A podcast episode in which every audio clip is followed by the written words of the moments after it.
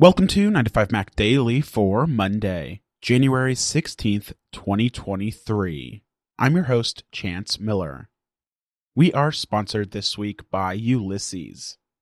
Leading off today, as announced by Microsoft last year, Apple is finally bringing dedicated apps for Apple Music and Apple TV to Windows.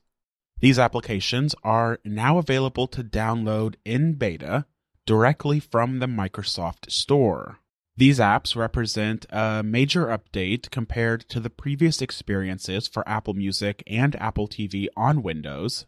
They've been built with more modern technology so they run faster and use fewer resources than iTunes and the design language looks quite similar to the versions of the apps that already exist on macOS.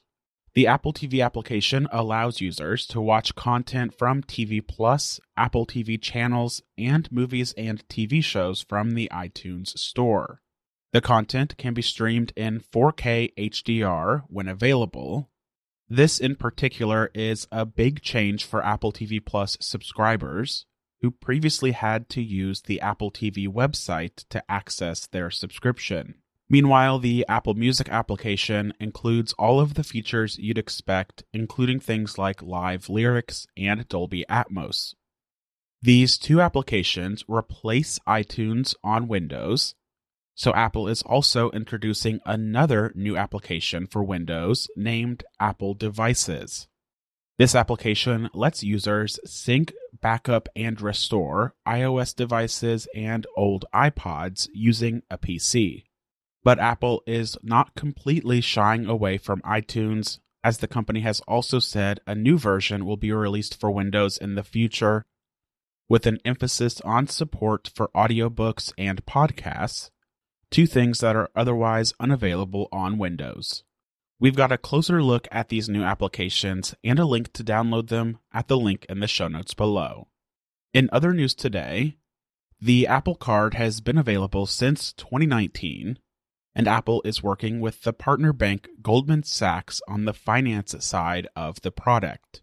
Goldman Sachs has submitted a new regulatory filing for a group of businesses it calls Platform Solutions that includes data on Apple Card.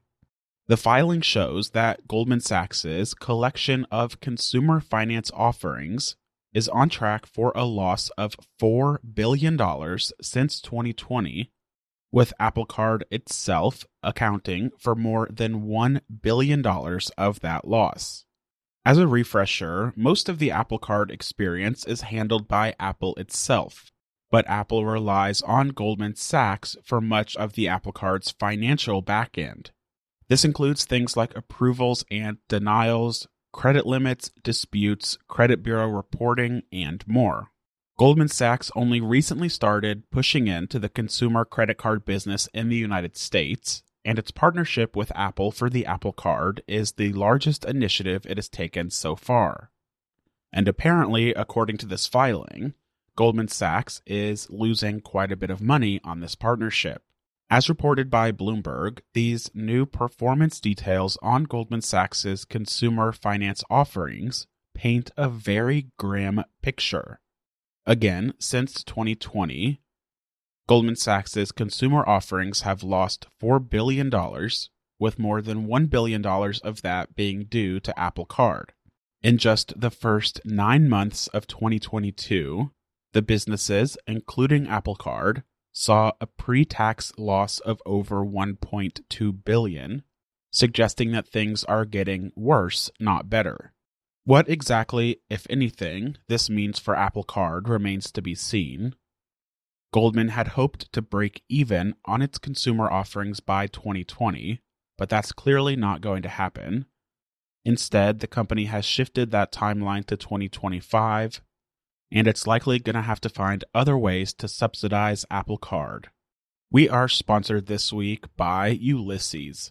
Ulysses is the ultimate writing app for iPhone, iPad, and Mac, and it just got even better with the addition of projects.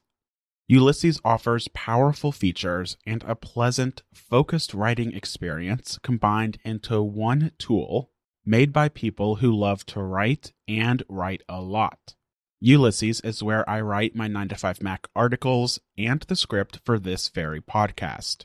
Ulysses recently added a new projects feature that lets you work on larger things such as books, a thesis, or a blog. Projects feature dedicated content and extra sections, and design updates that let you focus on the contents of your writing project to help you stay focused and keep everything organized. Ulysses is the ultimate writing app for iPhone, iPad, and Mac, and you can learn more and get started at the link in the show notes below. Rounding out today, Apple's transition to micro LED display technology is in the early stages, but the company has ambitious plans for the future.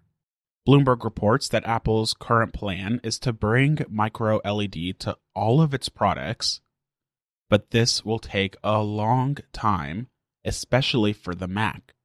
As a refresher, we've heard quite a bit over the last week about Apple's plans to overhaul the display technology used in its products, and in conjunction with a switch to micro LED, Apple is also planning to start creating its own displays in house, instead of relying solely on outside partners like Samsung and LG. The transition is expected to start with the Apple Watch Ultra in 2024, but unsurprisingly, Apple's plans extend well beyond that. Bloomberg says that Apple eventually hopes to bring micro LED to its entire lineup of iPhone, iPad, Mac, and Apple Watch devices. Micro LED, however, is still such an early and complicated technology that Bloomberg says we're at least a decade away from this happening. Bloomberg says, quote, don't forget how long these transitions can take. The iPhone had OLED screens six years before the iPad is expected to get them. End quote. Micro LED offers a range of benefits over mini LED and OLED displays, including improved brightness, more vivid colors, no fear of burn in, and better viewing angles. And of course, with Apple also transitioning to in house displays, we're also expecting strong improvements in the integration between the hardware and the software, which could especially lead to improvements in efficiency and battery life. That wraps up another episode of 9 to 5 Mac Daily. As always, you can find all of the latest Apple news on 9to5mac.com. Follow along with me on Twitter at Chance H. Miller. And be sure to come back tomorrow for a new episode of 9 to 5 Mac Daily.